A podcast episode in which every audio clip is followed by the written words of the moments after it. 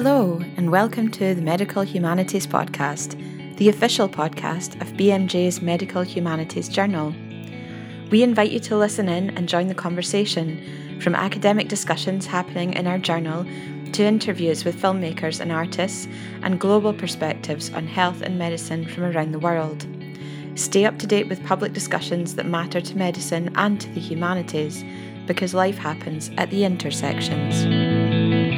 Today on the podcast, we have a conversation between Dr. Angela Woods and Medical Humanities Editor in Chief, Dr. Brandy Schillace. Angela Woods is Associate Professor of Medical Humanities in the Department of English Studies at Durham University and one of Medical Humanities' Associate Editors.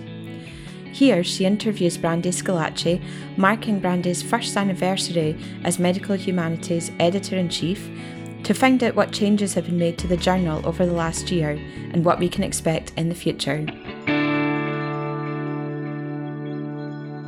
Brandy, here we are in Oxford, and you're taking a break from the Institute of Medical Ethics conference where you've been giving a keynote presentation. Um, it's a fabulous opportunity to talk to you in person about the year long anniversary of your editor in chiefship of medical humanities. So I want to start by asking you where you are most excited about having brought the journal. What is it that in a year you're really pleased about having achieved so far in the role and for the journal?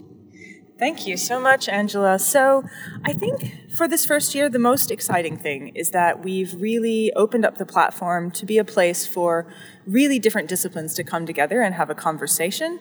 And along the way, we've because we extended the amount of uh, the word count for the uh, the research pieces, we've had a lot more articles coming in, high caliber of research, and we've had additional um, special issues that have come in. Particularly, I'm excited because we've had a special issue come in from South Africa.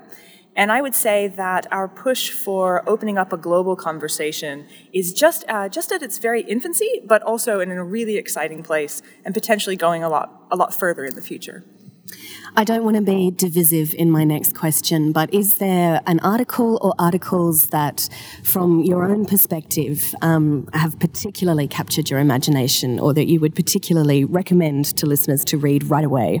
I have to say, I'm really excited about the Pain special issue called Pain and Paradox, which just released here in June, right before the IME conference.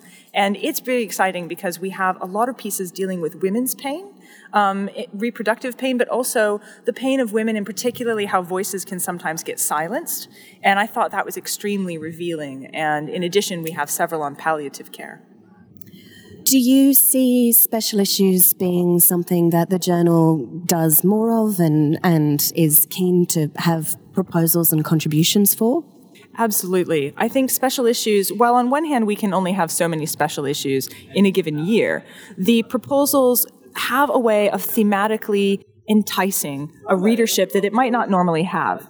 And one of the things that's most exciting to me is that if you, say, have submitted this pain issue to us, now our readership suddenly realizes this is an area that we're interested in and excited about. So when we have the South African issue, suddenly people will realize that we have an interest in the global South and we will see more articles coming in from that direction. One of the key changes, though, is we've had so much interest that um, it gets to the point where you're scheduling them too far out. And we are just this year going to be piloting something called Research Forum, which are uh, smaller chunks of thematic articles. So, for instance, in issue one for that year, maybe three thematic articles about a given topic will appear. In the second issue, three more on that same topic appear, and it creates a rolling conversation that people can send in commentaries and actually take part in that conversation from our readership. Alongside developing the journal, you've also put a huge amount of, of energy with the, the editorial team into revamping the blog and making the medical humanities blog a real space for conversation. Can you tell us a little bit about that? It's been um, a labor of love, you might say. because it had to it had to be redesigned. We really wanted the uh, the blog and the journal to look of a piece that they were really communicating the same things. Now we have articles in the journal are summarized and the authors are invited to do audio clips that appear on the blog and the blog is outside the paywall. So those audio clips are aimed at potentially a lay audience. Tell us author, why did this subject mean something to you? At the same time, we are cultivating people who submit to the blog, particularly through the global health outreach, to see, hey, let's try out this idea on the blog. Let's get some commentary. Maybe you'll want to develop this idea and then submit it to the journal. So there is a, a sort of way in which we're weaving these two pieces together to be supportive in new and interesting ways. So, a prospective author within this very wide interdisciplinary field of medical humanities is is thinking about submitting an article, interested in the journal, but but maybe a little unsure as to where to submit their piece. What would you say to a prospective author to kind of clinch their submission? Well, I would say that we have such an interestingly wide readership.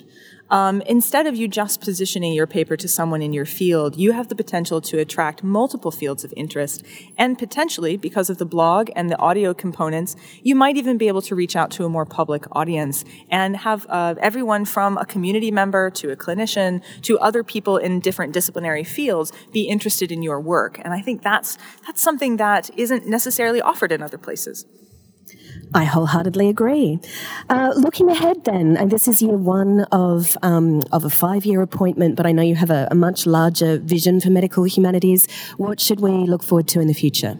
Well, this past year, I would say that the journal has three different components that we're really leaning on. One is opening up the platform to be a conversation uh, from different ideas. Rather than being prescriptive about what the medical humanities is and does, we're inviting our readers and our authors to help us shape that conversation. Two, we have this interest in global outreach, this desire to bring in unheard voices from underrepresented countries. And three, we have an interest in engaging the community and helping them see themselves as stakeholders in their own health. So this first year, we primarily uh, focused on the conversational aspects. And this coming year, we're hoping to do a big push for that global outreach. And then in the future, I guess, without losing any of the other two things, adding to that the public component and really focusing in on that. So, in my opinion, we have the chance to really change the way medical humanities is viewed, but also using medical humanities as a way of seeing human health in new ways and opening up that conversation so it's not just one between doctors and patients, but is a conversation that matters to historians and anthropologists, social scientists, community members, social justice warriors, and more. Brilliant. Thank you. That was Medical Humanities Editor in Chief Brandy Schillace in conversation with Angela Woods. And as you can tell from that interview, we at Medical Humanities want to hear from you. Medical Humanities is a leading international journal that offers a platform not only for presenting, but also for shaping the conversation around medicine as practice and philosophy, as it engages with humanities and arts, social sciences, health policy, medical education, patient experience, and the public at large. If you have ideas for a contribution, please take a look at the guidelines for authors on our website. And if you have an idea for a blog post or a podcast, then please do get in touch.